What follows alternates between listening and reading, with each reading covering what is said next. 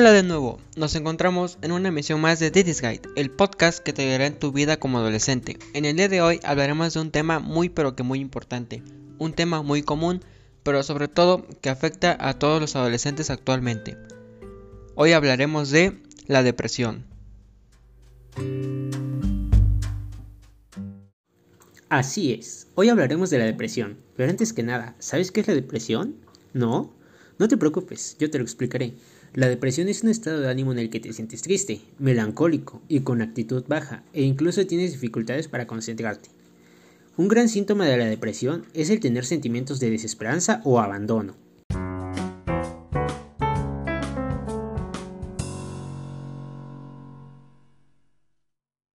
Las principales causas de la depresión son carencias de un apoyo social. Bueno, esto nos da a entender que la persona afectada sufre de un apoyo o una atención de parte de ciertas personas y lo hacen sentir solo. Antecedentes de familiares con depresión o ciertos padecimientos de salud mental. Situaciones de estrés como lo es la violencia, la pobreza o incluso el no tener un hogar. Bueno, ahora te compartiré unos tips para cómo prevenir la depresión. Lo más importante para mí es comunicar tus sentimientos y emociones a la persona que te transmita más confianza. Es decir, puede ser tu mejor amigo, tu mejor amiga, tus padres, tus primos, yo qué sé. Pero lo importante es que esto te ayudará mucho a despejar tus ideas y a sentirte más libre y seguro ante las personas. Otro tip que te puedo recomendar es el hacer ejercicio, ya que esto te ayudará a despejar tu mente y olvidar los pensamientos malos e inseguros. Y también, por último, te quiero decir que es importante comer saludablemente.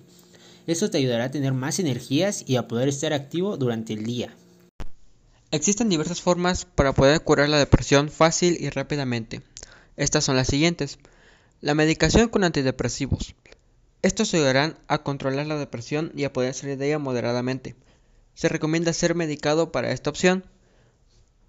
La ayuda de un psicólogo. Esta ayudará a reducir los síntomas depresivos.